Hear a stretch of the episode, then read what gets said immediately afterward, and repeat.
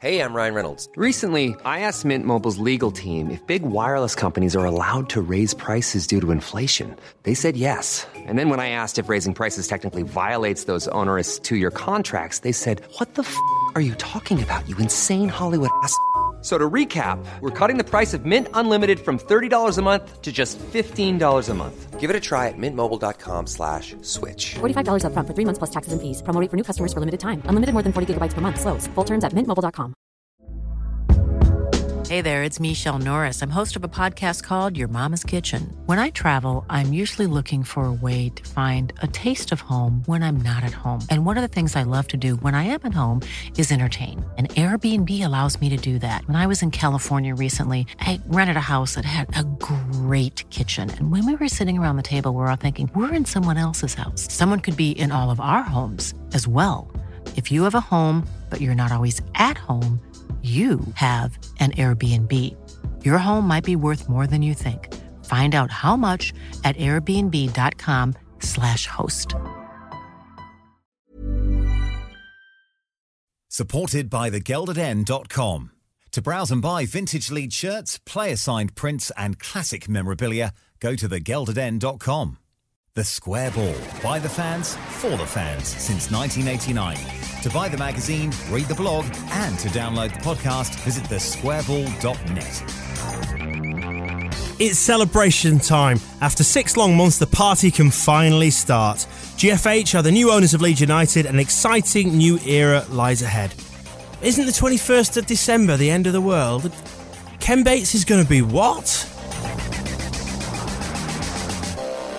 This is podcast 57. Welcome along, and I'll welcome along Michael. Hello. Moscow White. Hello. And Oddie. Hello. Oddie one's back for this podcast, which is good news. Sent his replacement back off. So Another year older. Yes, happy birthday. Thank you. I'm not sure if I mentioned it last time or not that I had a birthday coming up. You did say. it. I think we'll have, we'll have to check your rings, see how old you are. Chop you in half. Shall I what? Your rings. Chop you like a tree, Ah, I like a beautiful mature oak. How old are you now? Do you want to tell the podcast? Or Not should we? really. No, okay. I've just got his card. Do you want to tell everyone about the card I made for you? I've just tweeted it actually. oh, okay. It's a lovely picture of Nora Batty on the front. Dear Oddie, I bet you fancy Nora Batty because she is really old. And so are you. Yep. Happy birthday, love from Moscow. Kiss. And never let it be said that I I don't value your you to your true worth. I will spend that 50 pence Yeah. wisely. There's some, there's some cash in your card. Enjoy it. sellotaped it in the in the front cover. Of course, Nora Batty, famously David Batty's grandma. Mm-hmm. Uh, right then, tell me about issue four of the magazine. It went on sale, didn't it, at the weekend? Glad the takeover was uh, completed just in time to uh, to not make it I know that- into any of the magazine. The bastards. It made a bit in. We we we snuck a little bit in at the front. I got somebody on um, Twitter on Saturday morning when we were promoting it asked me, was it printed before the takeover or is it all completely out of date? As I said, well, all the bits that aren't about the takeover, 100% bang up to date. no problems there. But yeah, they would. uh, They were always going to do it on a Wednesday before we had a mag out. Well, we'll talk more about the takeover in, in part three. We'll give a quick rundown of the stuff that's in the mag as well towards the back end of the podcast. Um, issue five will be the Christmas issue and the takeover issue, so that'll be uh, quite easy to fill, all things considered, I would imagine. When's that one coming out for? It'll either be the Chelsea game or the Middlesbrough game when we decide if we can get it done. It depends. You've you've got to prove it to us. Do you want a magazine on a midweek night? Because we can never sell many. And it's colder as well and darker. We've got our sellers to think about safety. Health and I've been at work all day as well, and then have to go and not sell any magazines, and then watch Leeds get beaten by Chelsea. It's going to be fairly awful, really. So might just bang it on head and do it for the Middlesbrough game. Well, it'll be sunny and warm. Right, okay, well, you can get full details on that at thesquareball.net. Uh, subscriptions and uh, digital copies of the magazine, of course, available on there, as well as the printed copies. We'll post them to you, or you can download them. It is entirely up to you. Let's do part one then, right away. That is White Watching. And uh, three games. We have the Millwall game away, which took place on Sunday, the 18th of November. The Palace game on the following Saturday, the 24th, followed by last night's game against Leicester at home. Let me be the first one to say that I wildly, wildly predicted on the last podcast that we would get six points out of nine. And what did we get? Let's face it, it was a Bradley Johnson shot in the dark. you got lucky once. This is your Arsenal moment. Re- replay it over and over again. It was just like a lucky dip on the lottery and my numbers coming up. That's what happened. It, and it happened. We got the six points. But it is, honestly, it's just the sort of stupid thing that we do when we're on the worst run of form to come up against the league leaders. Right? We'll beat them and then we'll beat the third place team and then we'll lose to somebody really shit after that. Or before that, in Millwall's case, hmm. we didn't look. Well, it was the, getting a player sent off seemed to be. It was just. I mean, from that point onwards, it was here we go again. At least we kept it down to one. I mean, that, that than really turned 20. it. It really turned it just after half time because we'd, we'd put in a fairly decent shift, I'd argue, in the first half at Millwall without really creating any chances. But that really threw There were it not on. really any chances in the whole game, as far as I can remember. I don't recall them having very many. They scored one. They did score that one, but that was cheating because it was when we had ten men, All right. mm. which is not fair.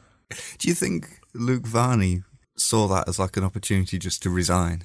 Like that was his resignation, or is he cursed? Is he just fated never to be liked at Elland Road? It's worth saying that um, in one of my games on Football Manager, I was very surprised. Well, I think actually the Glazers were very surprised to find that they bought Luke Varney for approximately sixty million pounds the other day.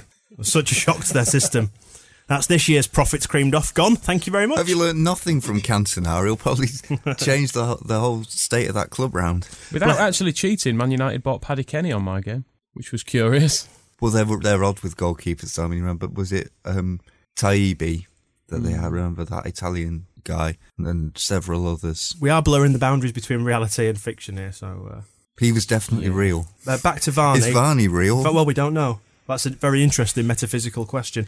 Well, ask Adam Smith. He certainly seemed to feel something. Do you think he deserved to be sent off because he kind of clocked the man first, didn't he, and then raised his arm? Should have hit him harder. Yeah, you want to get value for money if you're going to get sent off for elbowing someone. It all subscribes to the theory that Luke Varney can't do anything right. He looked at him, and obviously something went on in his mind that thought, "I know what I'll do. I'll elbow this twat right in the face." And uh, instead, he just kind of Well, no, because when you when you play, And then he you- went down. it's all done on instinct, isn't it? It's not it's not done on a right. I've there he is. I'm going to raise my arm now. You just do it. Normally, I'd agree with you, but watching, if you watch the footage of that in real time, it looks like a slow motion replay. I don't know if Luke Varney is just that crap, but it was kind of, uh, he's backing off. And it's not a subtle look round, it's a whole body like, huh? Yeah. Oh, Mm. he's behind me. I mean, Smith did I've go. got a few options here, light a cigarette, so well. I could challenge for the ball. It's Smith- coming my way. Smith And I'll have to hold him off. or I could take uh, the easy way out and just knock him. I've got an elbow here. It's been with me all my life. Just to let you know, by the way, you listening, that um, Moscow's holding a fake cigarette now, and he has been with, a, with a kind of teapot arm on the go at the same time. Um, Smith did go down like a sack of shit, is what I was going to say. He did. Um, and he started giving it the big one on Twitter afterwards, didn't he? Because He he, played for us once, didn't he? he did Yeah. a couple of times. He came on loan, didn't he, from Spurs, but very brief. Everyone's played for us. He, he was loaned in. In, in every game, He was are about eight loaned in. people who've played for us. he was loaned in just before Grayson got sacked, wasn't he? And that's what kind of did for him. He went back to can't even Spurs when Townsend went back, didn't he? Mm. Like a lost little. Well, he joined in, didn't he? The planet-sized headed tit um, on Twitter. Just couldn't help. Didn't really say anything ridiculously stupid, but they were just, you know, baiting hooks for Leeds fans, which you would think is probably not the most professional thing to be doing. His existence is just a, kind of a, an irritant in Yorkshire. So what we're really saying is that if you're going to get sent off, make it worthwhile. Yeah. Oh, definitely. Like Leonardo's elbow at the 94 World Cup. Do you remember that? Where he nearly removed the guy's head. Value for money. Yeah. Take you take three matches for that. Fair enough. I can't. I can't complain. The guy's Actually, face is a mess. Joking aside, it, it is worth saying that because if he's going to get a red card, yeah, do make it worthwhile. Yeah. Don't make it contentious because it probably was a red card in my opinion. He could have but- shattered his eye socket for that kind of a ban.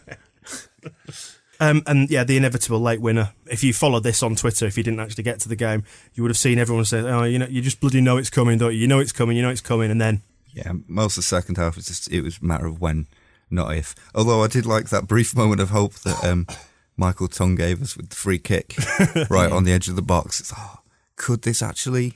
Could this actually happen? Oh, Has that landed yet? That ball. Gives that it's weird as he gets fitter, he gets shitter.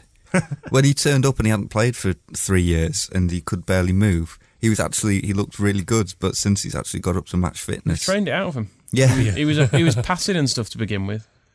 Which I don't. uh, To be fair, having worked under Warnock and Pulis, I've no idea where that's come from. he should have known better. You'll have had Ronnie Jepson will have uh, taken beat, him. beating it out of him with a stick at Thorpe Arch. Stop passing. Um, just going on to Colin. Of course, he got charged by the FA for his comments after the match. Was it his comments? I thought because I was reading um, the imposed the penalty today.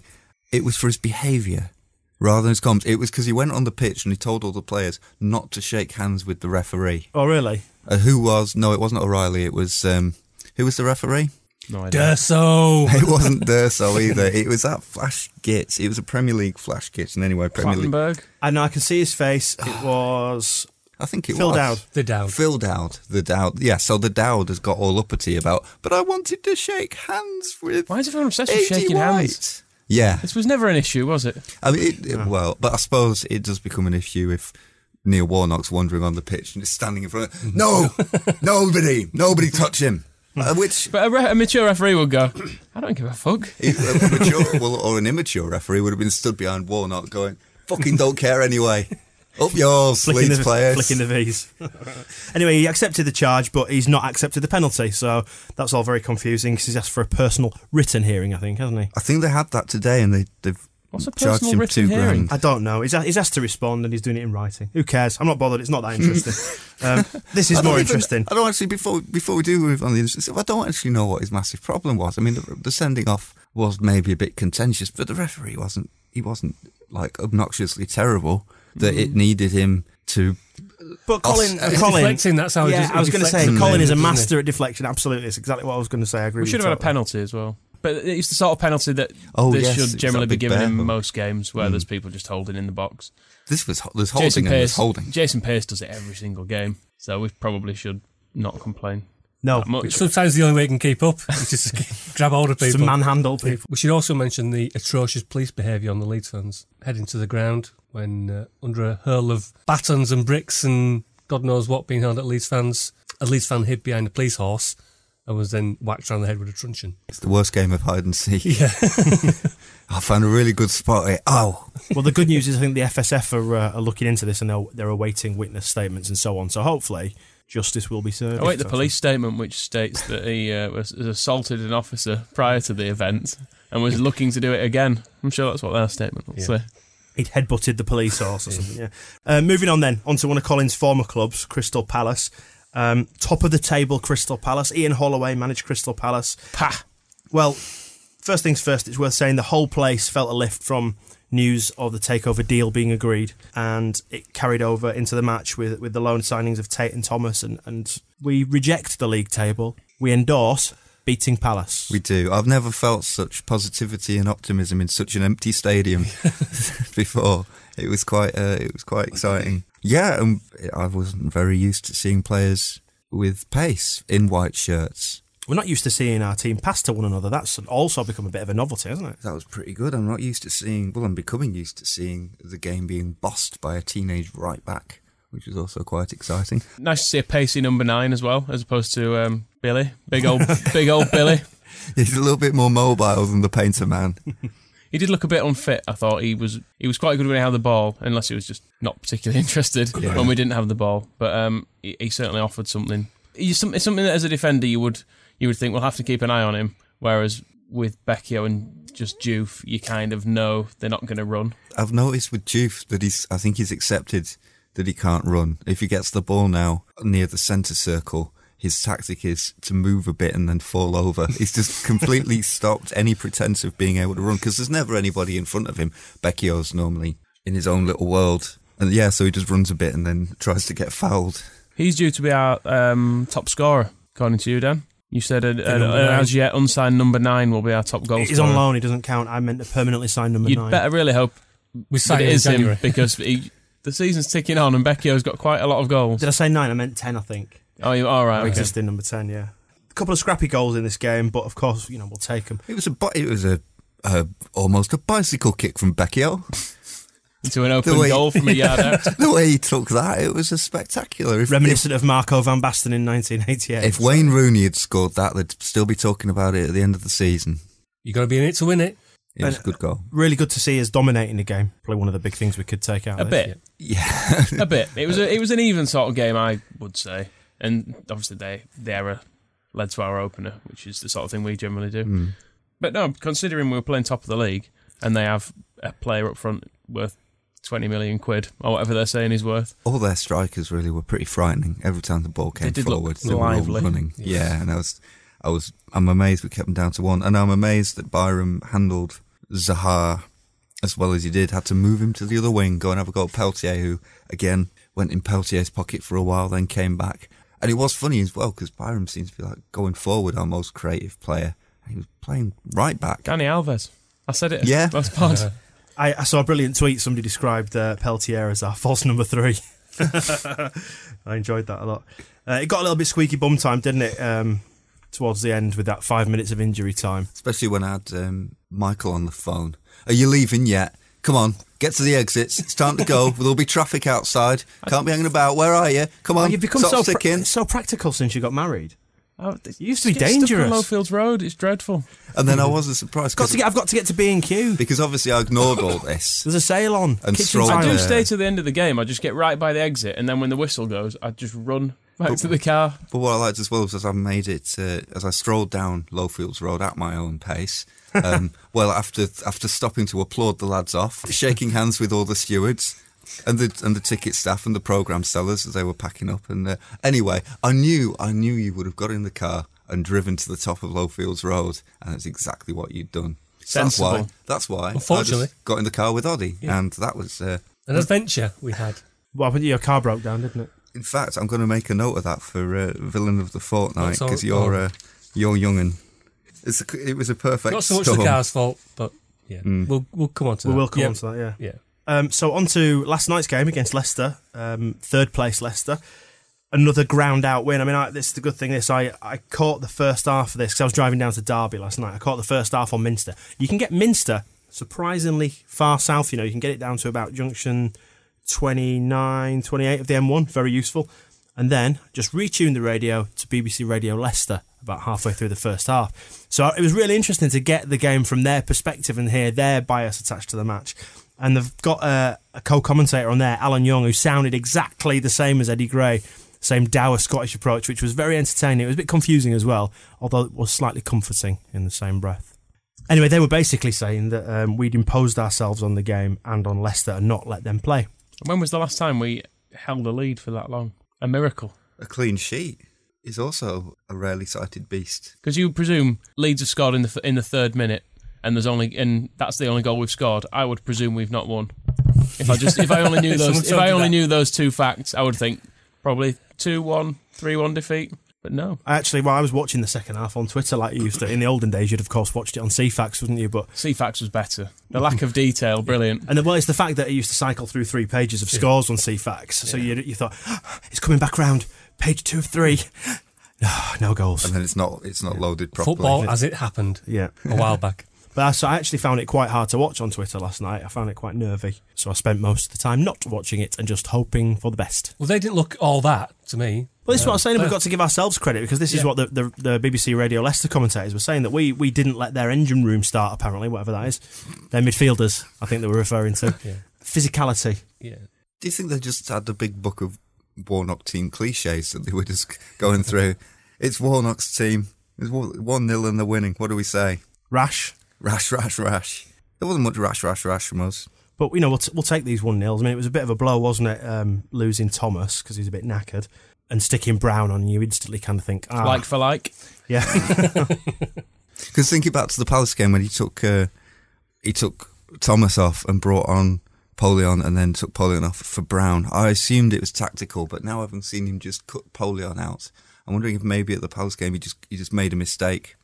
Can't tell them apart. Sent the wrong player on. It was only about ten minutes later when he put his glasses back on. He's like, "What's what's on Brownie?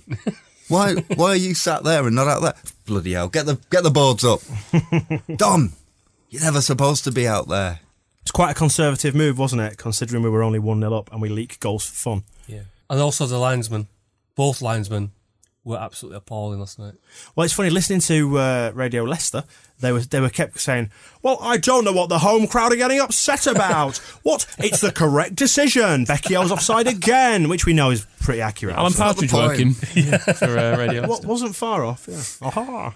But it was. They were, they were saying it's the right decision again. Why are they getting so upset? Because it's annoying. yeah.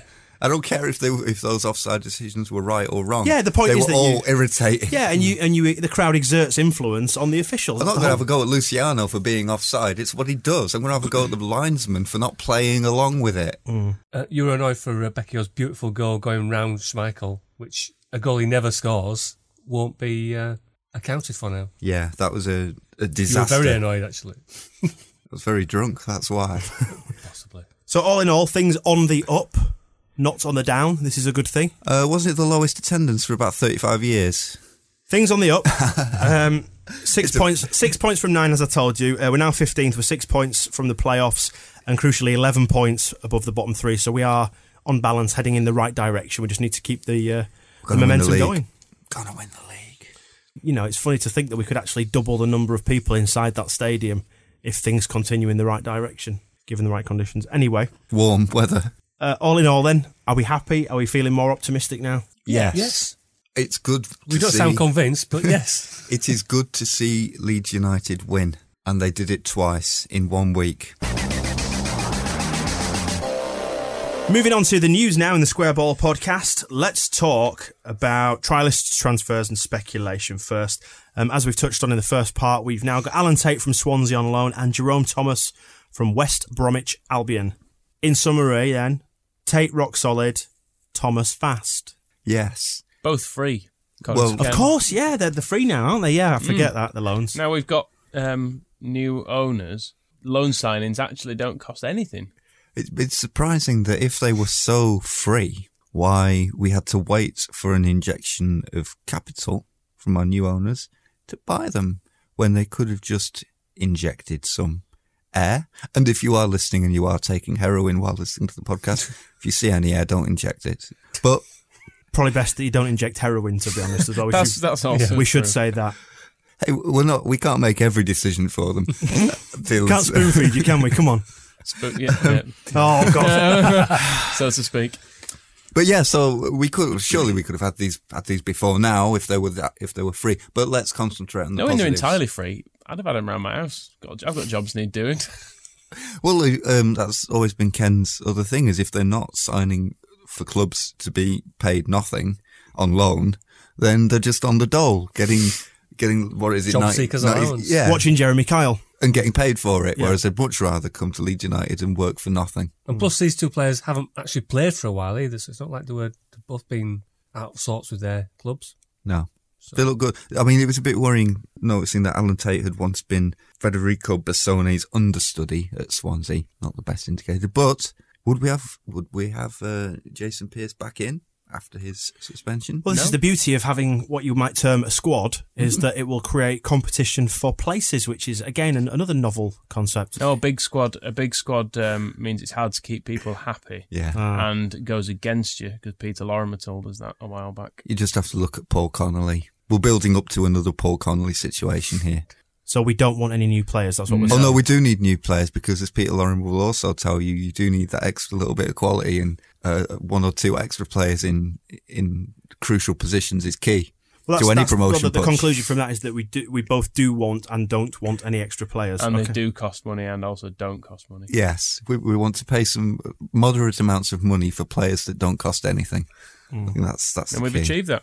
Yes, It's a win-win. it's the uh, it's all the business acumen that uh, our new own, owners have brought in that they're able to immediately unlock.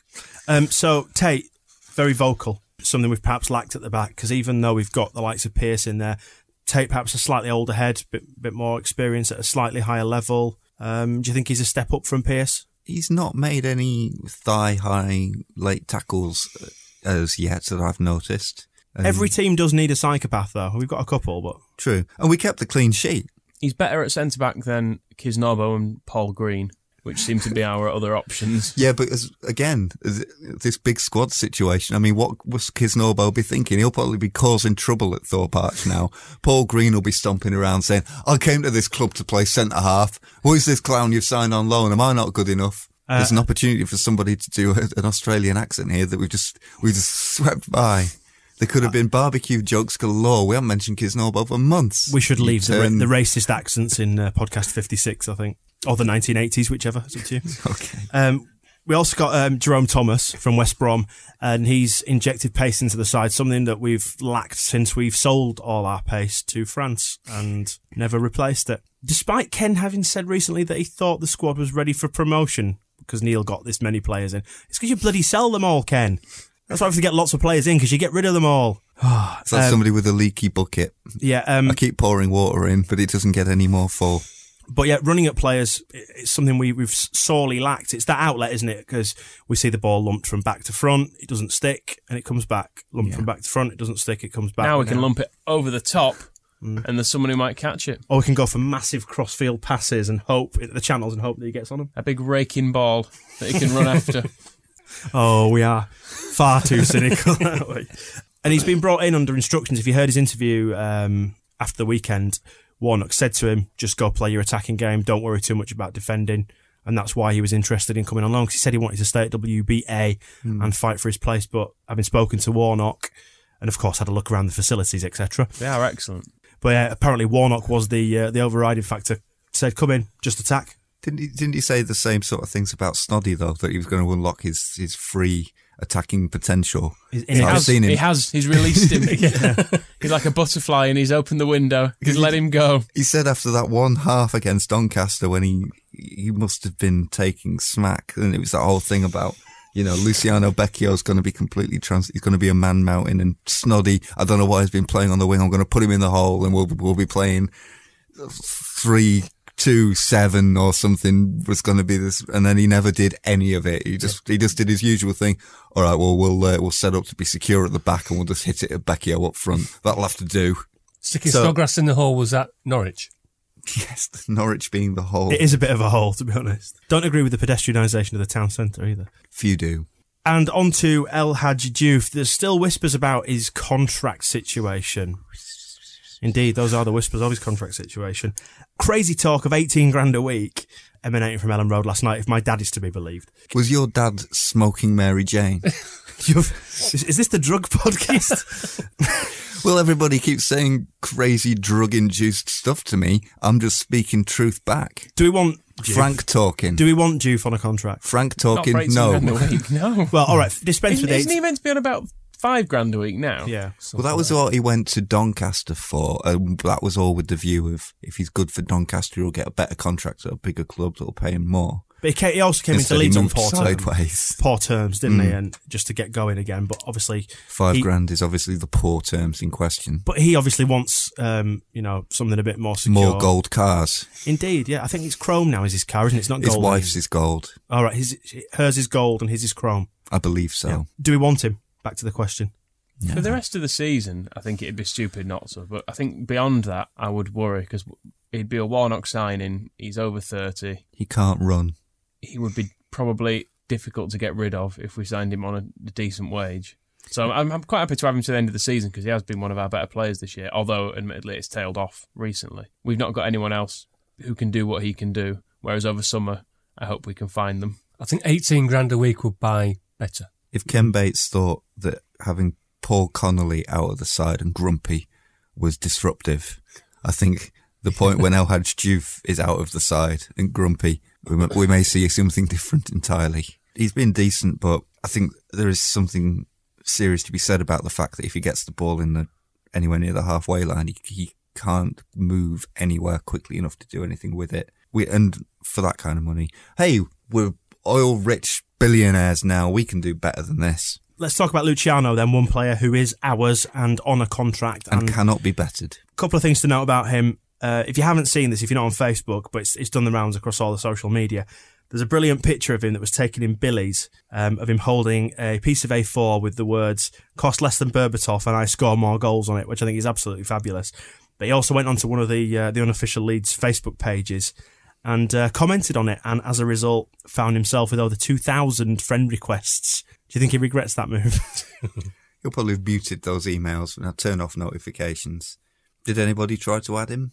I've not tried to add him. No. I'm still friends with Dominic Poleon though. After he, after he friend requested me. Of course, Look at you in the about movers and shakers. Yeah, no, I couldn't believe it. I was thr he's probably deleted me now. He probably just wanted to look at my pictures and deleted me. You know, Not again. again. Also about Luciano, 70 goals to his name now with the uh, penalty that he scored last night, and he's now closing in on the top 10 spot for our all-time league goal scorers. Lasher is top with 168. Uh, in 10th place is Arthur Hydes. Do you remember him, Oddie? No. Uh, he's got 74, and Beckford is 11th with 72, uh, Luciano being 12th. All right, he scored a lot of his goals at a low level. He's not a chance to score him at a higher level. No. it's not fair on him. I'm But sure he he's would. been playing I'm sure he would have scored 72 in the Premiership. He's been playing with the likes of Michael Doyle and lesser quality players. It's a miracle So- that he scored any at all. Exactly. But yeah, it's, it's a good achievement if he gets himself in that top 10, cement his place in history, because you get a sense now that a lot of players aren't going to stay at many clubs for enough years to score a lot of goals. That's it. With Luciano, we've had loyalty, work, and goals. Course, last night against Leicester uh, marked the first anniversary of Gary Speed's death. Hard to believe it's been a year that's passed so quickly and, and a very emotional reaction uh, in, in the build up to the game last night. Yeah, it's always a funny. Uh, you don't really know what to do with um, anniversaries, but I think the um, the first anniversary, he was right to. Uh, they the video montage again, and then there was the chanting on 11 minutes, for 11 minutes again. And uh, we're never going to forget him, and neither should we. And so it was quite. a, it was only a shame Robert Snodgrass wasn't there to knock a goal in on the 22nd minute.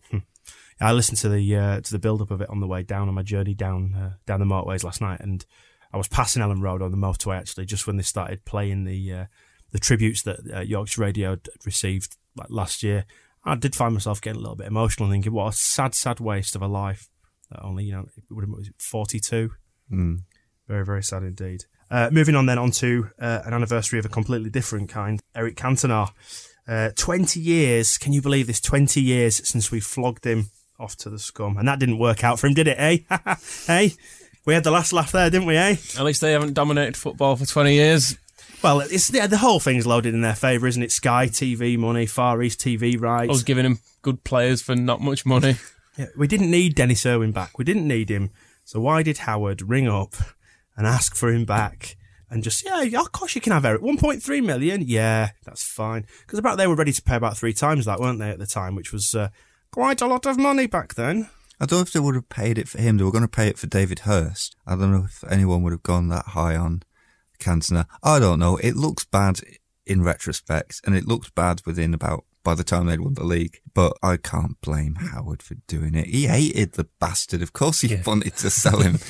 He wouldn't have flair, would he? We didn't have flair in that team. He No, could but it's going back to uh, Connolly being a disruptive influence when he's not playing. I'm pretty sure uh, Cantona was a hundred times worse than anything Connolly can do. He was a disruptive influence when he was playing.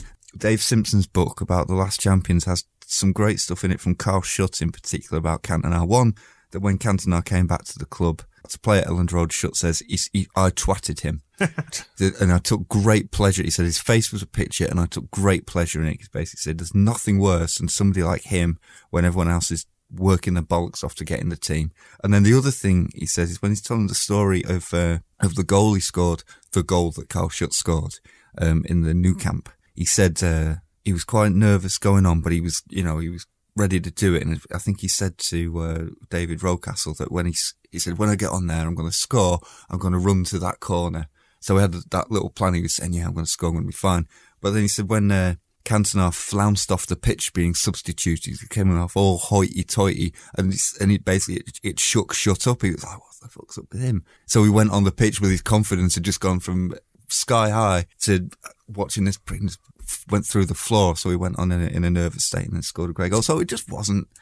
It wasn't when you built the whole team around hard work and honesty. It's not just a matter of fitting him into a formation. It's a matter of fitting him into a philosophy.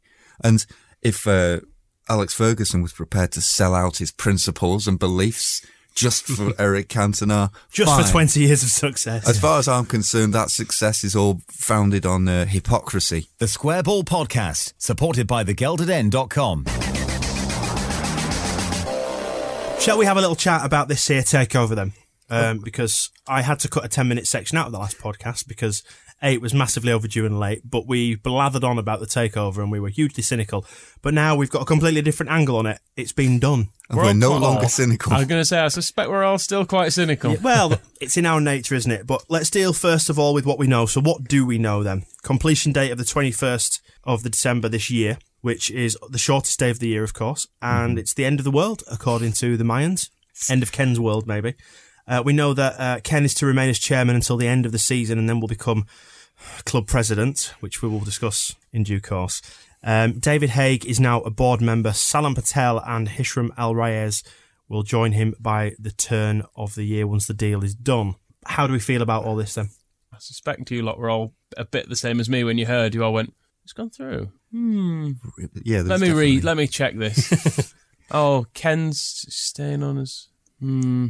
And then he's. Oh, I'm not sure about this. Well, let's add, add to the Has anything changed? let's let's add to the known facts first, because of course this uh, this evening, just before we came to record this, there is a new update on the club ownership situation on the website, um, which let's just we don't need to read the whole thing out, but just put into layman's terms. It made no sense to me. In layman's terms, I think the first thing to point out is that we are still a member of the West Riding County Football Association. That has not changed. Well, Um, I'm relieved. Right. So Leeds United, the football club, has been owned um, previously by Leeds City Holdings in in the Virgin Islands. I think is Leeds City Holdings is uh, where they keep a, a cash box and a an address.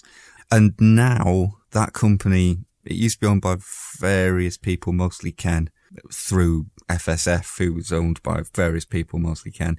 Um, and now there is a new company called LUFC Holding Limited, which is not at all confusing when uh, talking about it in connection with Leeds City Holdings Limited. So the new one is LUFC Holding Limited. It is holding, cupping LUFC with its um, hand, which is based in the Grand Cayman Islands. So that's a whole new country for us to think about. Um, and that now holds uh, 33.33%, or in layman's terms, A third. a third of the issued shares. Um, and they are a wholly owned subsidiary of GFH Capital, which is based in Dubai. So, uh, and then GFH Capital is itself a wholly owned subsidiary of Gulf Finance House, which is based in Bahrain. No shareholder in Gulf Finance House holds um, over 10% of its shares. So there's got to be at least 10 of these people. Um, and then, so, and then, so they own 33.3%, which in layman terms is a third, and they'll acquire the other 66.67%, which, um, in layman's terms it's two thirds held by the, the other people have still got, um, on the 21st of December, which as we discussed earlier is uh, The end of the world. The end of the world. So basically GFH have bought a third and they'll get the rest later. Will they though? Because it's Ken. And what have we got now? So we've gone from our clear as mud ownership structure, which took in um, the British Virgin Islands, Nevis. Uh, there was a guy in Monaco, um, not just Ken. There was Donald Manass as well. Mom deserves the best, and there's no better place to shop for Mother's Day than Whole Foods Market. They're your destination for unbeatable savings, from premium gifts to show-stopping flowers and irresistible desserts. Start by saving 33% with Prime on all body care and candles. Then get a 15-stem bunch of tulips for just $9.99 each with Prime. Round out Mom's menu with festive rosé, irresistible berry chantilly cake, and more special treats. Come celebrate Mother's Day at Whole Foods Market. This is Paige, the co-host of Giggly Squad, and I want to tell you about a company that I've been loving, Olive and June. Olive and June gives you everything that you need for a salon quality manicure in one box. And if you break it down, it really comes out to $2 a manicure, which is absolutely insane. It's also so easy to get salon worthy nails at home with Olive and June. The difference between how your nails used to look when you did them yourself and now with the Manny system is a complete game changer. The best thing about Olive and June too is it's a quick dry. Dries in about one minute, lasts for five days, and full coverage in up to one to two coats. Visit oliveandjune.com slash perfectmani20 for 20% off your first system. That's oliveandjune.com slash perfectmani20 for 20% off your first system. Here's a cool fact a crocodile can't stick out its tongue. Another cool fact you can get short term health insurance for a month or just under a year in some states. United Healthcare short term insurance plans are designed for people who are between jobs, coming off their parents' plan, or turning a side hustle into a full time gig. Underwritten by Golden Rule Insurance Company, they offer flexible, budget friendly coverage with access to a nationwide network of doctors and hospitals. Get more cool facts about United Healthcare short term plans at uh1.com. other people. Switzerland. There was a Switzerland connection as well with FSF, of course. And now we're now we're just focusing in on uh, the Grand Cayman Islands, which is owned by a company in Dubai, which is owned by a company in Bahrain, which is owned by at least 10 different people who we don't know who any of them are.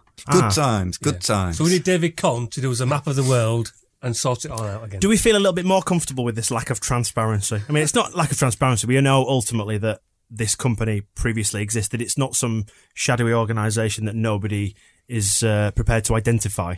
I'm not very comfortable with. I would prefer to have names of owners, and also you've got to bear in mind that 10% is the point at which you have to pass the fit and proper test. So we're Or owned you have by to be named. yeah. Yeah. However, GFH are stock market listed. That's not GFH Capital, but the Mhm. parent company of them are stock market listed.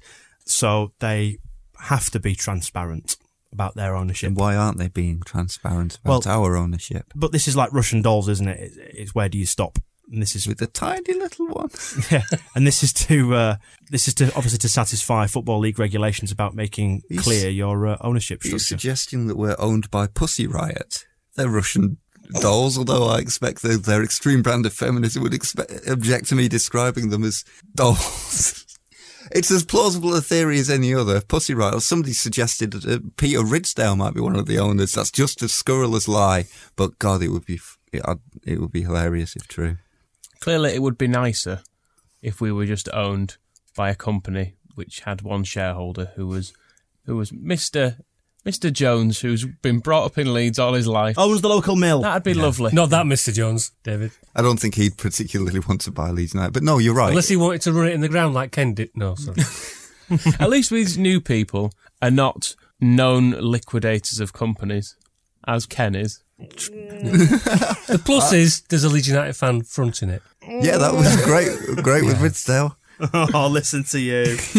Look, um, we can't deny that the- the club's been given a lift. Um, because this sounds hor- horrendously negative and probably doesn't reflect the general mood. If you if you go on Twitter or anything like that, uh, forums, there seems to be a real general overall lift in the mood of We Leeds fans. didn't lift the attendance on Saturday. It didn't, but I mean, this is what really actually pisses me off about this whole thing is that people, some people are getting a bit high and mighty about the crap attendances at Elland Road and think just because we've signed two loan players and won a couple of games, that the damage done by Ken Bates over a sustained period of nearly eight years now can be undone overnight. And people don't understand that this. It's not just, it's, people say, oh, well, people use Ken as an excuse. It's not just Ken. It's about the whole club and the thing, the environment that he has fostered, the club he has created, uh, because it doesn't feel like Leeds United anymore. It feels like his plaything. And I think there's a lot of work to be done by GFHC to undo that. And I, and I like to think they probably recognise this and will set about trying to do so. Well, they did start. I mean, it is a bit cheesy. We are leads at jfh.com or whatever the address is, but can't deny that. This was the appeal for ideas and suggestions, wasn't it? Yeah. To implement. Although, I was, well, you know, yes, it, and it's a good idea. I, I hope, I hope they'll maybe formalise it within the club down, you know, the actual supporter engagement lines because people have done a lot of work about how supporters can be involved in their football clubs. I don't think just an email address will cut it long term. But to have that on the first morning and be right, come on, start talking to us. It's, it's funny because I just sorry just to interrupt you there. I was going to ask, do you think it's just a PR move? Do you think that's the, the underlying suspicion? Well, they have been very PR-ish. They're very slick, aren't they? That's and people I think, particularly Yorkshire folk, are suspicious of that sort of thing. Yeah. David Haigh has airbrushed pictures of himself He is a on his website. He's a very different looking man in the in the real life.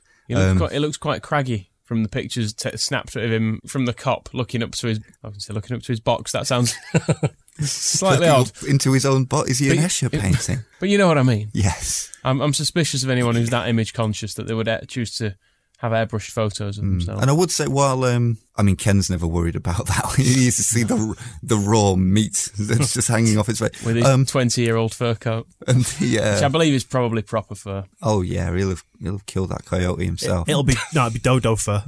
it will be. And while all the, the Twitter stuff is is good in a way for the engagement, I've got to say I did not really enjoy Salem Patel playing the "Oh, it's all collapsed. Oh, we've bought it after all" game on Twitter that morning. I did think perhaps there is a more seemly way of announcing a takeover than than poking one last jab yeah. in the eye of a journalist who's pissed you off. There was that little personal game going on with the, the announcement of the takeover, and it would have been much nicer if it had just been announcement, maybe even a, a press conference, something like that. Yeah, I think you have to remember though, and, and whilst I am very reluctant to endorse what Ken said about anything, the fact that there's going to be a transition period because, with all due respect, they quite clearly don't know exactly how to handle a football club just yet. Um, does Ken? well, no, but they do seem to be a little bit, I don't want to say shoddy, but Naive. naive in terms of how they're handling the supporters sometimes because people have been wanting this for so long and they've got these people eating out of their hands and I think they've got to tread very carefully with what they say Yeah. and how they act. And they, they are young men as well. I keep forgetting that David Hayes, he's only in his mid 30s, isn't he? Uh, Salem Patel, I think he's not, uh, you know, he's only a few years either way on that. So it's, it's quite a young set of people who are coming in to a massive football club with a huge fan base. And whilst I don't really like the idea of Ken hanging around, I do feel like I want somebody to say, stop being dickheads on Twitter. Mm. Ken Um, would say it exactly like that as well. Yeah.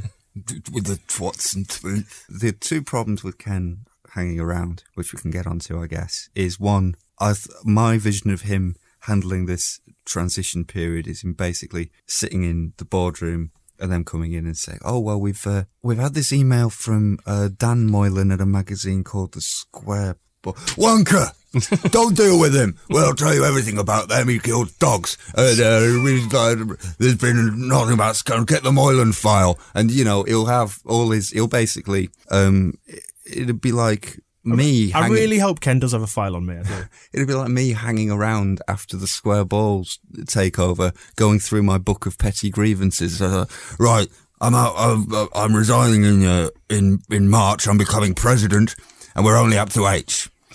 We've got to work. So I'm a little bit worried about that aspect. And then the most annoying thing is that at the end of it all, he gets promoted to God of Leeds United, God of Yorkshire. The one hope with the president thing is that, and also the chairman till the end of the year. Personally, I think, I hope, not think, I hope that they have done this to get the deal through, and now they're in. They will immediately begin a process of trying to crowbar him out and stop him having any involvement with anything ever again. Because you do get the sense, don't you, that he's going to say, I want my programme notes, I want unfettered access to Yorkshire Radio. When in actual fact, the general uh, opinion on, on the social media seems to have been like, well, listen to him, you know, spouting his mouth off. He's got no power anymore. He should just shut up. And I can, you know, I tend to agree. I'd like it confirmed that he has no power anymore. But they're still in this transition phase, aren't they? Until, Yeah. until they've got 100% of the shares signed, sealed, tread carefully around the crazy old man and, and let mean- him do his thing for a bit. And once they've got him, I'd like to see them pettily destroy everything he's done. Well, that's Stand um, outside, make him come down. Come down to Howard's. We've got something to show you. Smashing it up. Smashing that horrible cladding. That's basically that's what, almost what Abramovich did to him, and so it would be interesting to see if he's fallen for it again because he had a role at Chelsea, and Abramovich was like, "Oh no, you can stay on. Uh, I'll need you." Because I've only got Pussy Riot advising me, you know they they don't they've not really learnt the game. They're much more experienced I'm now. really they've going to have to over look Leeds up. I'm, United. I'm going to have to look up who Pussy Riot are. You know, okay, watch the news, man. um, that's going to look good, isn't it? In my Google search history. no, it's on, no. They they said it on Radio Four because it's been such a big news story. They've been saying, and the uh, uh, Russian protesters, Pussy Riot, have been uh, imprisoned after all. It's a great. They're they're heroines of everybody. More heroin talk as well. Sorry. Fantastic. But um, Back on anyway, topic, back on topic. Abramovich kept him on, and then um, it was very quickly they organised a like a club dinner to celebrate 100 years of Chelsea. Ken not invited, and then his program notes were uh, stopped. So um, Gartside, that wanker at Bolton, offered him. He let him write the Bolton program notes for a game, which I'd, lo- I'd love to get a copy of. So the, so that's how Abramovich did it, and I would be amazed. And I wonder, I mean, if Abramovich hadn't done that and just let him hang on, he never, he maybe never would have been bothering Sheffield Wednesday and ultimately haunted us. It's interesting, you know, the thing that the acid test. I think obviously the acid test of GFHC More drugs. is going to be is going to be LSD in the toilets. the January transfer window, isn't it? We're going to see whether they really are capable of moving us on. Having said that, we've been feeding on scraps for so long now that anything is going to look like a step in the right direction. However, it will be very interesting to see if they offer, for example, half season tickets, which I think is a great idea to get the attendance back up. Um, will they do that? Because that will fly massively in the face of Ken's policies about not making concessions and so on and so on. Of selling next year's season tickets in January, not Yeah. half season tickets to fill it That's for the rest of the Let's season. fill. Let's fill this season. Yeah. Before we try and fill next season. Yeah. It, it is. It's already sold this season and next season's anyway to somebody else. That's so true. Yeah. The club do need to get more revenue in to offset some of those that loan that's already been. Well, it is weird off. that uh, they said in the statement that GFH had been funding the club since the summer anyway. But in that time, we've been barely able to buy a player, and we've had to take out loans in several directions. Yeah, but if you keep- listen, if you listen to running. Warnock's interviews, and he and he said, didn't he, that I think it might be even be in his independent column once. He said that you've got on the one hand the old owner who's on his way out, who Mm. doesn't want to put any more money in. You've got the new guys coming in who have put some money in, but they're not just going to chuck money at it when the deal's not signed and sealed. So we've we've had this big crossover period yeah, of yeah. of no investment. I just wonder why the the loan would come from the shirt sponsor instead of from GFH if they were. Well, perhaps the assurances are we've got new owners coming in, they'll pay you back in no time. Blah blah blah blah. You know. Mm. It's don't all. It's it struck me as strange, but it will be because we've we've got to win the league yet, so we're going to have to try and spend some money. Going back to Bates as well, the Mm. 21st is the date it's going to go through, which is just after the Chelsea game. It does worry me what he's going to say in his programme notes for the Chelsea game. If he's going to have one last big cat fight with Abramovich, public cat fight, and drag us down. Well, there's um, there's um, The FA charge, we've already got that hanging over us, haven't we? yeah. So there's that to to bear in mind, and I'd, I I think the the president thing, people saying he won't have any power, and it's just a as a figurehead. He'll be president of Leeds United. He will have that forever, and it's. I think if you look at Ken's history, so much of it has been about legacy. Uh, the British Virgin Islands in the 60s was going to be, you know, he had, he bought an island and it was going to be like Rhodesia being named after Rhodes. I wouldn't have been surprised if he ended up calling it, you know, Bates Land. That was, that was the plan. It was going to be him on earth forever. Chelsea, he was building it all up. It was going to be him forever. A village. Chelsea Village. He was involved with the National Stadium, and then he's come to Leeds, and he's he's too old now. He's got one last chance to cement him his place in history forever. And if it's going to be as president of Leeds United, I'm personally furious. Same I here. just I just want him excised from the record. That's the plan. And I- Scott. Burn it down and sow the ground with salt so nothing can ever grow there. That's how I feel about I Ken suspect, Bates. I suspect that in due course that he will be removed from that. That's just my personal opinion. I think well, he will. he is 82. Whether it be, I was going to say, whether it be uh, Mother Nature or um, GFH decide to, you know, move things about a bit in the new year. Who knows? And maybe you know next season. But Or hopefully on the 22nd. well, yes, it is very interesting to notice that the. Uh, I'd like the- them to change the locks. See this this office that's not yours anymore. We've burned your desk. Um, the supporters trust I was going to say have been polling their members, and I know they've had over two thousand responses, which is a, which is a great uptake on their uh, eight and a half thousand membership. And it'll be interesting to see what those results say about what their members feel about Ken remaining. You've got to remember, and- it's the silent majority that support Ken, though. The silent bit is very Yeah, important. they're not going to res- reply to a survey. They- They get their kids to write in letters to him because they're too too dignified. they'll to just speak they'll just themselves. sit at computers shaking their head. They won't even have computers. The It take up on invalidates your um, opinion if you own a computer. the take up on uh, the LUST survey is actually amazing to get two thousand out of eight thousand.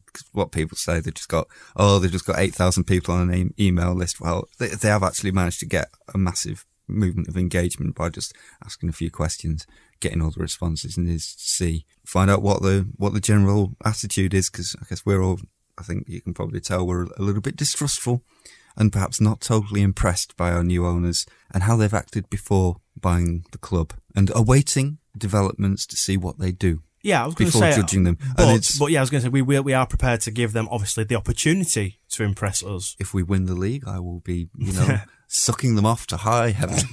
The thing is, we uh, we don't need that much doing to be impressed, do we? Really, just start acting like a football club. I know, like a half million pound signing in January. I would be thinking, fucking hell, well, look at this. we haven't, we haven't had one of them since Danny Pugh. We've just had Christmas. It's come again.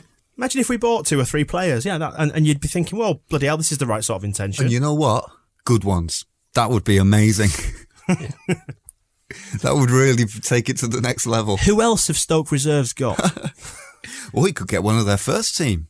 Just to go back to go back to Ken, actually, just want his his latest bizarre sort of interview he did. I, my favourite bit of it was where he said um, it's going to be evolution, not not revolution. It's the same thing, but just without one letter difference, and and it, the end result's the same anyway. It just takes longer. It's not.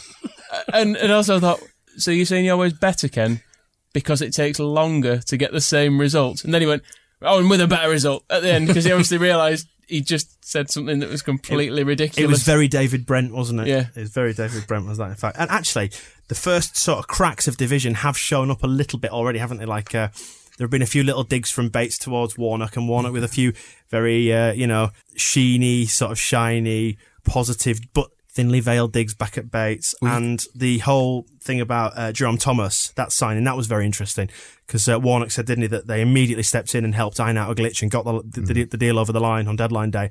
And Bates has outright denied this being the case. So that's it's just interesting to see how it's going to develop. You can see the, the cracks as well between Ken and GFH with the fact that there were two different versions of the takeover statement. The one on the Leeds website that, that said uh, that ended with um, Ken Bates will remain as chairman and will become life president at the end of the season. And then the one on GFH's website, which uh, didn't mention him.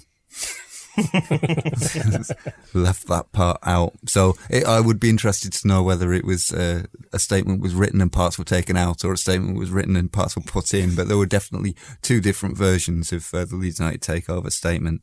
It's going to be a harmonious time. I'm glad we can put all this division and intrigue behind us and unite behind our uh, crotchety old president who uh, lives in Monaco and never owned up to who truly owned us, even though it was probably just him all along and some random old people. And our new, younger, um, equally shifty looking um, people who were 10, uh, 10 different people in, where are they? They're the Cayman Bahrain. Islands. Bahrain.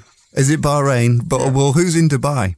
Well, what is in Dubai? But then th- th- they do their business through Nevis. I mean, Bates was having a go all summer about it, the takeover taking so long because they had lawyers in London. What? How, what are the connections between Nevis and Dubai and Bahrain and Leeds? It's, it's all about air miles, isn't it? Why can't they just live in Morley? On to the final part of the podcast now, where we deal with all the stuff that's coming up, as well as other bits and bobs, uh, such as the villain of the fortnight. We will come on to that. Next game up, who are these lot? I'm not sure I've heard of these. Shagger Grayson and the Dog Botherers. Is that a, a band from your era, Oddie? You got their first 45. It'll be nice to see them. I, I believe um, the Huddersfield fans are quite looking forward to it. In fact, I spend a bit of time in Huddersfield now and then, and whenever I'm, well, I think it's been like maybe the last six weeks, people keep asking me, "Are you coming to the game?" No, I don't want to go to Huddersfield. Stay in civilization. We have we have indoor sanitary wear and Yeah, I can have I can have a piss and listen to it on the radio. And I know what. Oh, I haven't got time to explain it now. it's like a wax cylinder. But the, the, the yeah, the anticipation has been uh, has been palpable. I'm feeling more optimistic than I was about this because they got beaten 3 0 last night. Yeah, but the And Wasters they- will have had one eye on this game. That's why. Hmm. Although they did have Clayton and Southern suspended. Yeah. Southern's out, isn't he, for Saturday? He As is still Clayton. suspended, I think. I think Clayton's back. Clayton's. I think he's suspended. I heard Beckford's injured and Clayton's suspended, which sounds like a pact to me. Yeah. Good on them. Good lads. They know. The they Huddersfield know fan I spoke to today said Clayton was back, but he may have been wrong. Yeah, but I mean, you know, how many brain cells? I was going to say that they can barely read, can they? So it, we don't win these games, and it's about time we did. Yes. Really? Let's Yes. get it sorted. We've overturned some hoodoos this, this season. Yeah, well, it's not a Tuesday night. It's interesting with Huddersfield losing badly on a Tuesday night, whether the, the curse has travelled with philandering Simon. Um, and maybe the, the Saturday lunchtime thing will remove a little bit of the venom from their idiotic fans. I doubt it. No, I think uh, since the Sheffield Wednesday game, they've been right up for this. I think it, it is got. I think it is going to be um, make like say funny names at the Leeds fans' day, winding us up. I'm trying to think. Sticks and stones may break my bones, but names will never hurt me. But they use the sticks and the stones to build their houses with in Huddersfield, so they'll just have to stick to calling us names. I think. Was? It's like we get Yids, don't we? We get Leeds, but with six six six instead of two E's and a D. things like that. Huddersfield fans are obsessed with calling us yids. Yeah. No one else ever hmm. calls us it apart from Huddersfield fans. Strange. Anyway, their last six, bit indifferent. One, two, drawn two, lost two, scored six, conceded eight. Good old Grayson, eh? Hey. um, and they've got eight points out of those games, if you can do the maths. Currently 14th in the form table, so they are by no means in form at the minute. I assume we're top of the form table. Of course, we're not. We, we are. look the last two games. Yeah. If you take it on the last two The two games, game we are- form table. Yeah, the two game form table is brilliant. Uh, however, we are 18th when you measure it over the last six games. But we know we, Mm. we've had this watershed moment. Well, we're billionaires now, as we keep saying. We don't Fact. Know, we don't know whose billions they are, but You yes. could buy Huddersfield. the whole place. Well, we almost did, didn't we? They wouldn't have had a football team if it wasn't for some silly ideas that people came up with back in the day. Are we going to win? Nah. I think it's going to be a high scoring draw. A 2 2 or a 3 3? Yeah, one of those, yes. Yeah. Maybe even a 4 4. There's going to be a lot of goals. You think so? Because we've, we've not been in too many high scoring matches this season, apart Exactly. from one or two. So it's going to it's going to be like the uh, the levy breaking, and then we'll go to Derby, and it'll be nil nil. Hmm, interesting. I mean, what do you reckon to, to Clough Junior? Again, we've had a terrible recent record at, at Pride Park. Another lunchtime kickoff, which might um, soften things a little bit. They're again just above us in the form table, so again they're by no means in form. One, two, drawn one, lost three, scored eleven. Con- uh, sorry, I've not put the stats here on the sheet, have I? Uh, scored eleven, conceded a, n- a number that I'm Just not make sure. it up. Yeah. Yeah. Conceded some goals. Yeah, so Was that changed on police advice? One possibly they normally are these days, aren't they? Yeah. Well, we'll come on to that um, in a while. But, I know um, next to nothing about Derby County anymore. Derby are picky. They are picky with Derby games. They always they've reduced their allocations there before as well and stuff for standing. Yeah. eh, standing even though causing absolutely no trouble. Did Oh. we all go last se- last season or season before? Season, Season before, before, was it? it's been that long. Oh, Shagger Grayson was there. It's when we, Yeah, when we had that's um, what's his face in midfield, Livermore and uh, and Bannan, Yeah, good times. Barry Bannan. I liked um, if I never you thought Livermore would play for England, having seen him that night. That's Oh, strange. well, do you remember Adam Johnson? He- But people, was all the, but people have used this as a as a means to turn around and say, "Well, look, God, Grayson was rubbish when he didn't know what to do. He couldn't couldn't handle players. It was just things weren't right at the time, were they?" because they were but children when we had them here.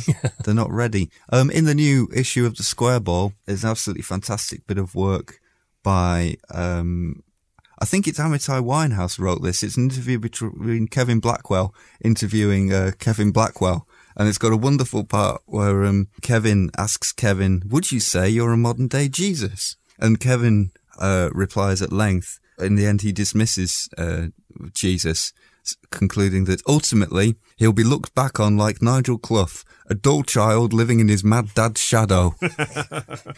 I just sort of throw that, that bit of work from, uh, I think it was Winehouse that wrote that, um, as a, is all I could think of when I saw Clough Junior's, yeah, a dull child living in his mad dad's shadow. Cause Derby, I know, I think he's trying to build it out of their youth team, um, cause I don't think they're giving him any money, but I've just lost, completely lost all interested in them as a football team. It's like a Burton. He was there for about 30 years and did approximately nothing.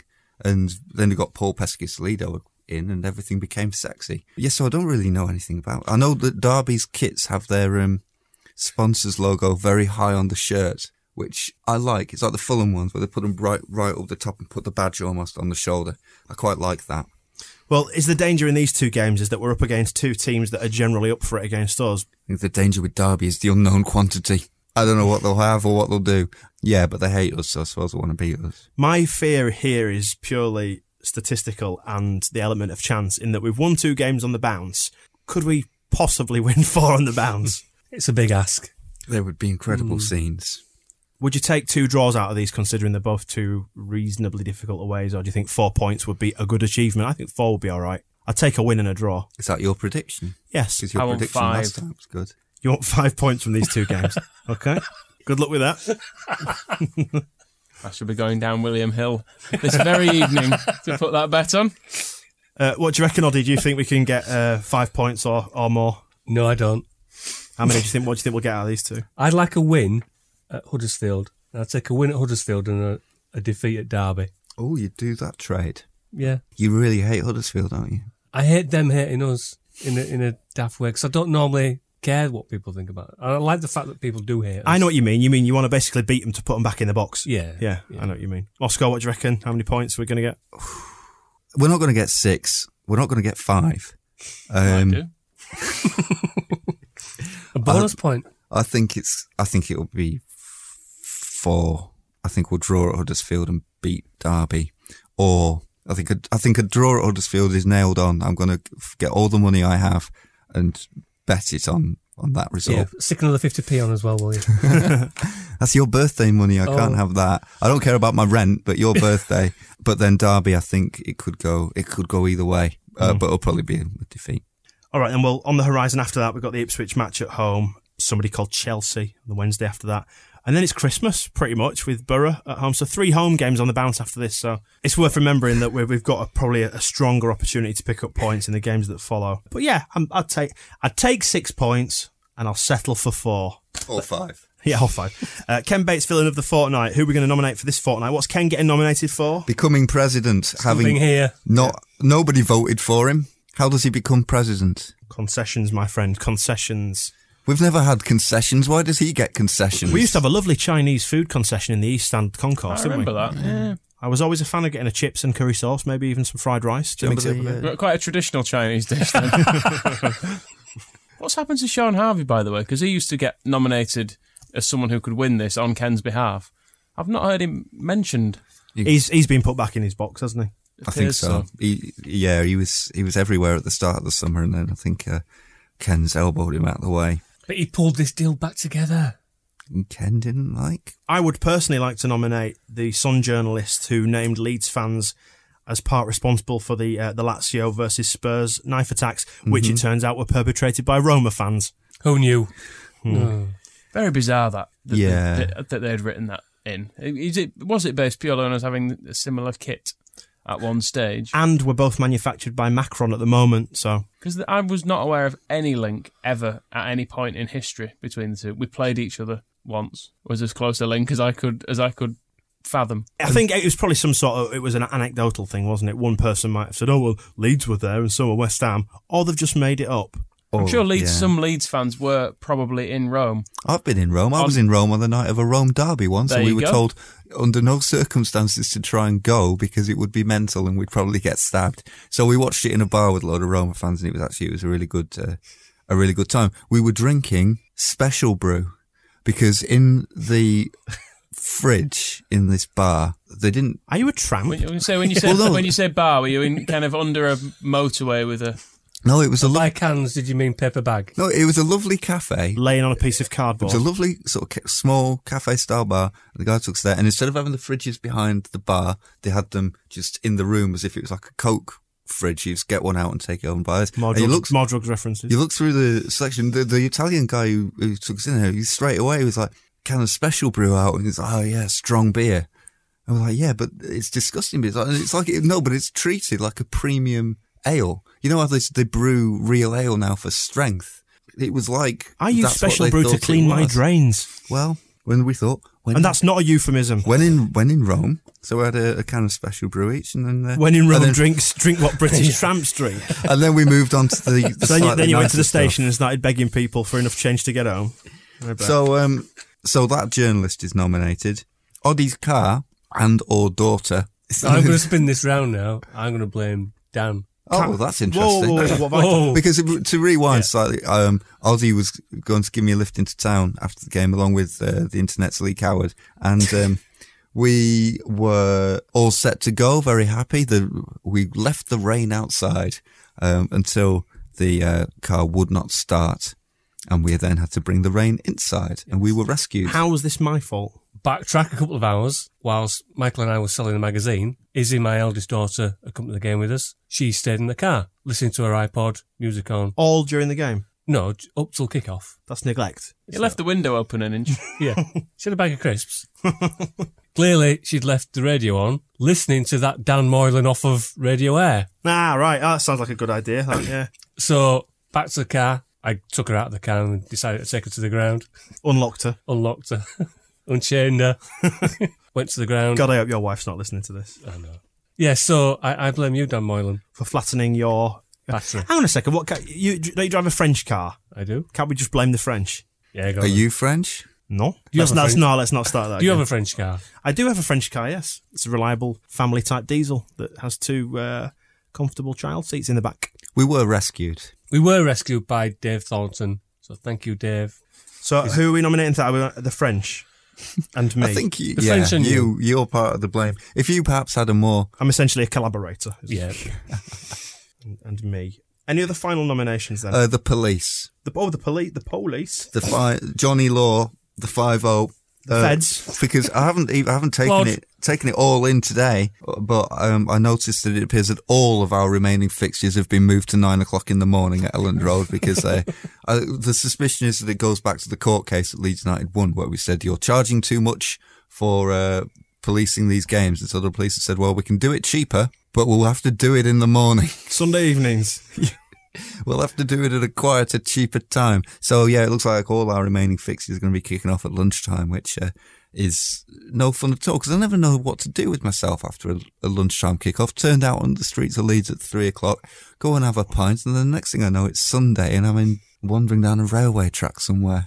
Having With- watched the X Factor results. Yes. Indeed. Um, any other nominations? Adam Smith's soft face. It's a half-hearted nomination. Yeah, he's not going to win it, is he? No, Uh, and then, do you know what? I don't think we should even mention the Millwall fans and their tedium. So let's not. Adam Smith's, just write this down. Soft face. So a quick uh, recap of that. We've got Ken for daring to stay as president. The Sun journalist who blah blah blah uh, in the Spurs knife attacks. Uh, the French for manufacturing on his car, and me for running the battery down with your boring voice. my voice. Yeah, I'm not sure how I can be held responsible for your. Anyway, Trust as you can. Okay, It's quite Uh, a week, a week, week of nominations. Normally, there's a standout candidate, and apart from Ken, who can't win it, The police as well are in there for um, their faffing with our fixtures, and Adam Smith's soft face. Uh, who we having winning this? It's going to be me, isn't it? Yeah, have you won it before? I, yeah, I have. Yeah, I don't. I don't want to win it. I, th- I Well, I can't give it to my daughter. give it to the French. Let's give it to the French. Olivier Dacourt, Pierre Cantona- Laurent, Cantona. Eric Cantona. Oh, you see, there's your link, right? Why didn't he make a better car? Cantona. Dun, dun, dun, dun, dun, dun. Congratulations, the French. You win the Ken Bates Villain of the Fortnight award for this fortnight. It's a bit of a crap one, isn't it? This fortnight, really. That one. it's weak. It's Yeah. weak. Things are going too Weak, well. like Yeah. the French. We, we look forward to the day when we can nominate GFH Capital. And finally, then onto the magazine. Issue four is out now. Tell me about the cover first of all. Cover. I, I believe we've copied this cover from the um, the Whitby Town fanzine. Most of the content as well, to be fair. Yeah, it Yeah. turns out it's already been ripped off. I mean, admittedly, the whole thing is a rip off of the Sex Pistols. Never um, mind the bollocks cover. Isn't Never it? mind the bollocks Yes. cover. Um, but the idea has already been stolen by the Whitby Town fanzine. to be so it fair to them, they were absolutely upfront about it. Oh, they were, yeah. Although they did say it was inspired by our cover rather than just stolen, Stolen, from. yeah. as, as I believe um, they got one of. Uh, we were inspired by the Sex Pistols. yes. Yeah, this is true. When I'm- we when we I'm- stole it first. When I'm copying DVDs at home, though, I don't say I'm being inspired. this this copy of the DVD is inspired by Saving Private Ryan. Yeah, so we've Wow. gone from issue three, which was a, a nod to an 80s fanzine, to um, a blatant rip-off of a 70s album cover. So Something- God knows what we're going to get for Christmas. Something 60s style. Going even further back. Big picture of uh, Marianne Faithfull. Just very quickly, then give us a Eating a bit, quick bar. rundown of the, the content that's in there. And Well, I don't want to because Whitby might be listening. Um, there's a poem. You don't get that in Whitby Town. And there's um, Eamon Dalton has reviewed Anthony Clavane's new book. There's um, a review, and then um, Andy P has reviewed uh, Rob Endeacott's book. Um, Wayne from Beaten Generation has written about a painting. Um, there's very little Leeds United content. It's all painting and art and Atletico Bilbao um, by James Thompson. But trust us, you've just got to, you should know by now that this is all the best Leeds United related content that we can possibly offer you. So when we tell you there is a poem, an article about a painting, um, there's a, a pictures of a Norwegian boy meeting David Wetherall, Kevin Blackwell interviewing himself, and comparisons between Ad, uh, Adam Jubb and El Hadj No, he's not compared himself. Adam Jubb wrote it comparing um, El Hadj to the Book of Revelations. You just got to go with us and trust us that it is as good as you should reasonably expect it to be. There's For also one pound fifty. There's also a, match report for Leeds United one, Charlton Athletic, and Birmingham City two, Yes. which you wrote Moscow, which is which is a single sentence. Five hundred and sixty words. Just buy it and read it. Yeah, It's hard to. It's only a quid if you get the PDF. Yeah, we'll get issue five out um, in time for Christmas. details, keep an eye on the squareball.net. You can buy it on there in both the PDF digital form, £1, or the paper copy, £1.50 plus P&P, or at the games, just your £1.50, unless you want us to post it up Elland Road, in which case we'll have to charge you. Are we accepting mail orders at, at, in person? No. I'll buy it, but you have to post it to me. what if they bring a stamped addressed envelope? Then you got Acceptable, but a bit of a pain in the ass. I'll be honest, Yeah. I'd rather people didn't. We could just give them a magazine and tell them to go fuck off to a post box and stick it in there and save us the trouble. Excellent stuff. Just on another note as well, I, I know I, I very rarely mentioned that it was my birthday for the Palace game, but the very kind people who brought some presents, uh, you fucking mental. Um, A- a especially bo- a Jim bo- Ogden. A box of Yorkie bars, uh, I believe. Where are they? Did I forget them again? Forgot Uh, to mention them on Saturday. Uh, Jim Ogden, who bought me a bag of Werthers. You fucking. You, you should know his teeth aren't up to it these days. Hey, listen, we've got to wrap it up then, so we'll say goodbye. Uh, don't forget to get in touch. Podcast at thesquareball.net is the email address. Tweet at the squareball. You can also find us at facebook.com forward slash the squareball. Uh, we'll return in a couple of weeks. And ta I think, from me and Michael. Cheerio. And Moscow. Bye bye. And Old Man Oddie. Bye bye. Thank you very much for listening. We'll speak to you again soon. Bye bye. The Squareball Podcast, supported by thegeldeden.com.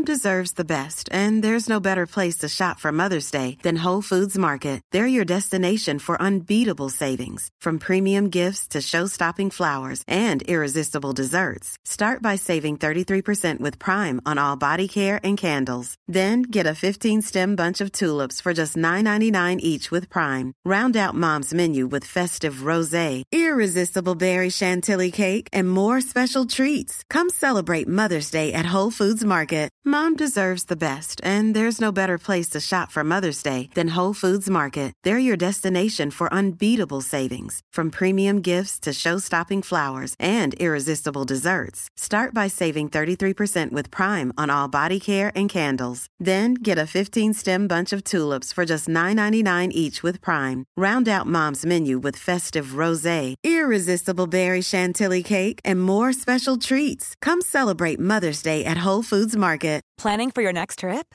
Elevate your travel style with Quince. Quince has all the jet setting essentials you'll want for your next getaway, like European linen, premium luggage options, buttery soft Italian leather bags, and so much more. And is all priced at 50 to 80% less than similar brands. Plus, Quince only works with factories that use safe and ethical manufacturing practices. Pack your bags with high-quality essentials you'll be wearing for vacations to come with Quince. Go to quince.com slash pack for free shipping and 365-day returns.